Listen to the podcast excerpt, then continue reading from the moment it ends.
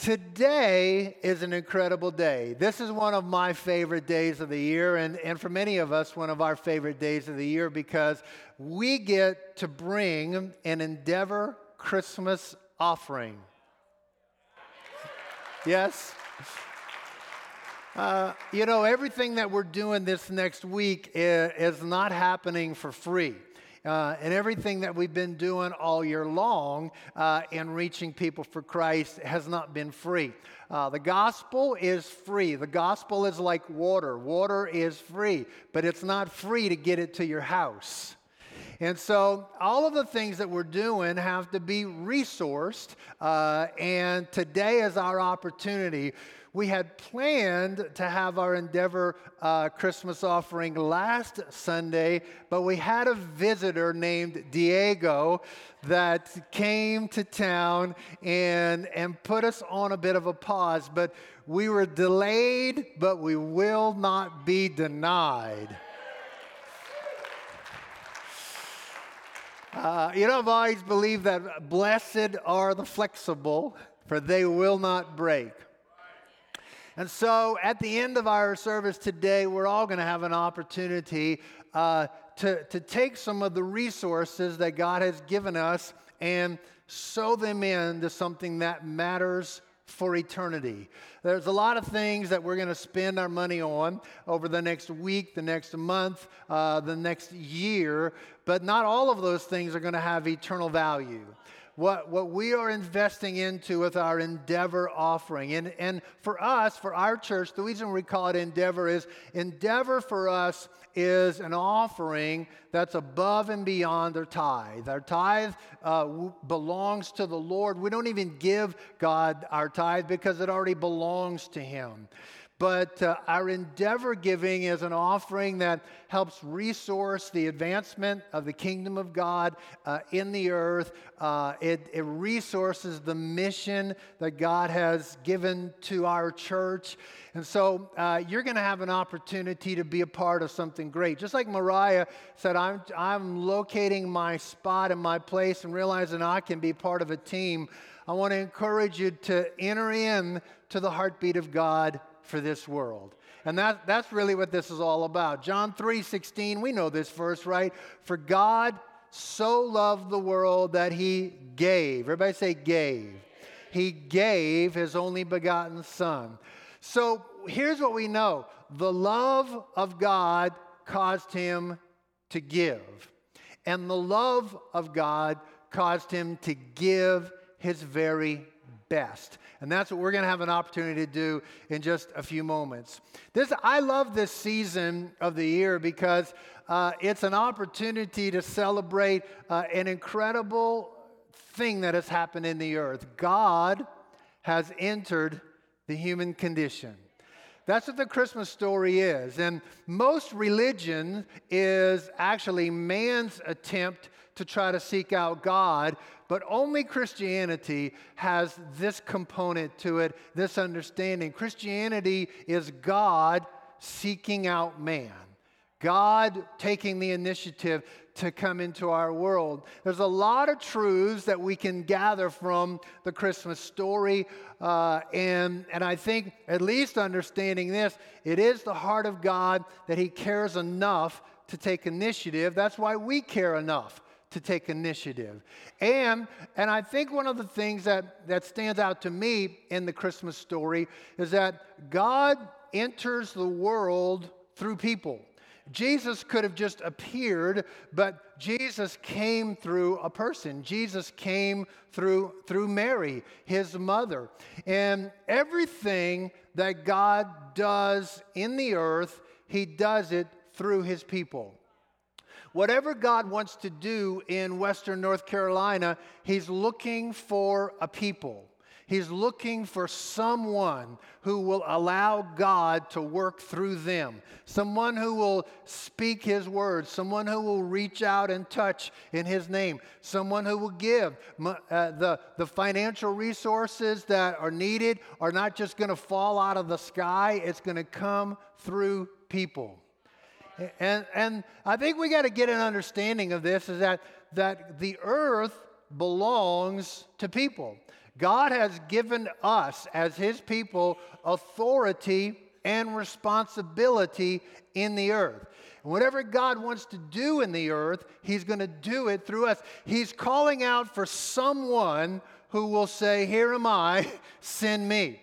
He's calling out for someone who, who will own this thing. And so I want us to look at a couple of people in the Christmas story that God worked through. And I think there's some things in this story that can help us. I want to look at two ladies, Mary and it's either her sister or her cousin. Commentators are uh, in debate over this. But Mary and Elizabeth. Mary, the mother of Jesus, Elizabeth, the mother of John the Baptist.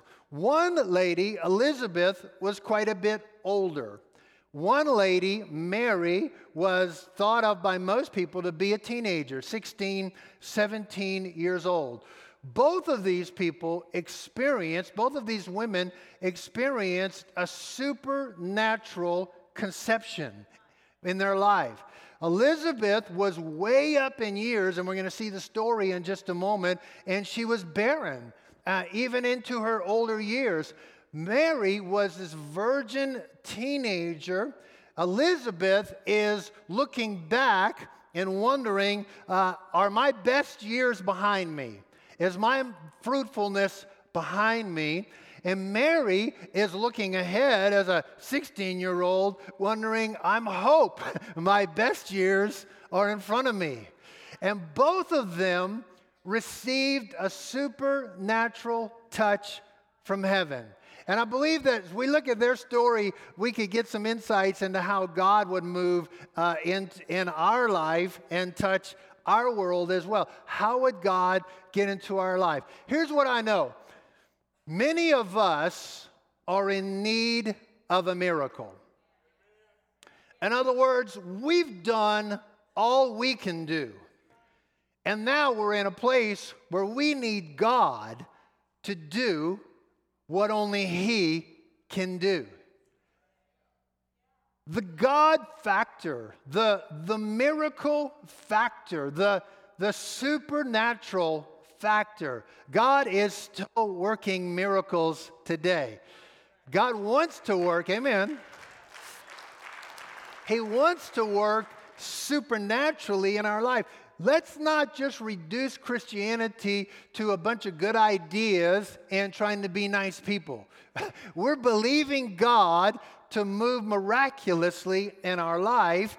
And I believe there's some insights we can get out of these, the story of these two ladies. So, Luke chapter 1 is where I want to kind of start out. And we're really going to look quite a bit at uh, Elizabeth today. But Luke 1, verse 5 In the days of Herod, king of Jude, uh, Judea, there was a priest named Zacharias of the division of Abijah. He had a wife from the daughters of Aaron. Her name was Elizabeth. They were both righteous in the sight of God, walking blamelessly in all the commandments and requirements of the Lord, but they had no child because Elizabeth was barren, and they were both advanced in years. That's the way, nice way to say they were getting old. Both righteous both walking blameless, doing all the right things, yet still childless. In their day, it, it, it, was an enormous shame to be without a child. And the thing that I know that's true for every person in this room and every person that you're going to meet is that there's a secret pain that is in your world, that is in your heart. I that's why it's important to remember constantly be kind to everyone because you don't know. You don't know what their secret pain is. And, and everyone has one. You know, with, whether your, your secret pain could be childless or whether your secret pain could be directionless. Uh, maybe your secret pain is you actually feel pretty lonely right now. Or, or maybe your secret pain could be I just can't seem to get the weight off. I, I, I, want to, I want to do this, but it just seems so hard. Maybe your secret pain is you just can't find the right job. Maybe you're married to somebody who doesn't actually really share your values, and you're having to share a life with somebody who's not really wanting to go the direction that you want to go. Maybe, maybe there's financial struggles in your life. Uh, maybe there's health issues in your world. But I know everybody in this room is experiencing some kind of human pain. And sometimes life doesn't seem fair. You know, you do all you can to, make, to do it right, but sometimes things just don't work out the way you hope they'd work out, the way you planned for them to work out. You know, you, you tried to raise your kids right, but they veered off into craziness. You tried to do a good job, and but you lost your job. Uh, you tried to make the marriage work, but it didn't work out. Matthew 5, verse 45 says that he causes the sun to rise on the evil and the good, and he sends rain on the righteous and the unrighteous. We all got snowed in last week, whether you love Jesus or not, right? And we got to remember that we, we live in a fallen world. Sin has entered the human condition.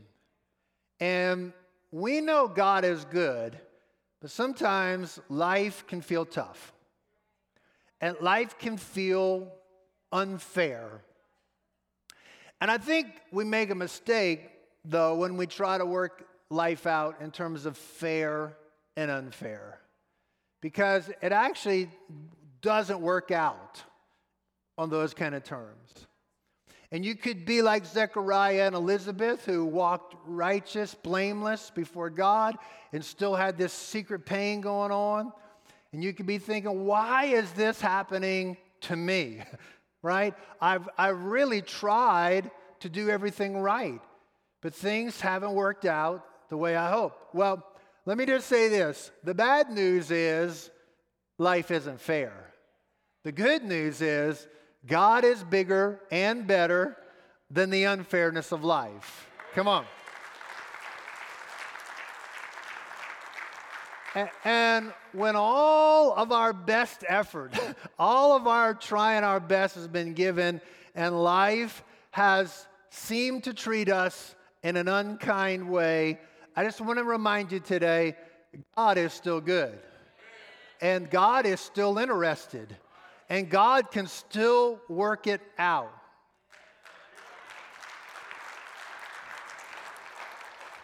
Some of my favorite scriptures are the but God scriptures. Anybody glad God has a big butt? Come on.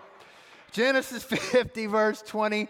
Here's Joseph at the end of his uh, story, towards the end of his story. He says, As for you, my family, you meant evil against me, but God. Everybody say, but God.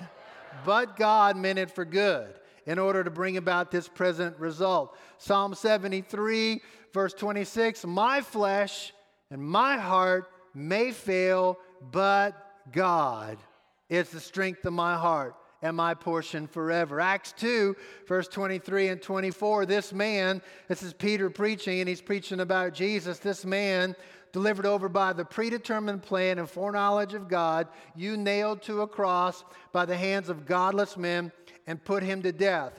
But God raised him up again, putting an end to the agony of death, since it was impossible for him to be held in its power.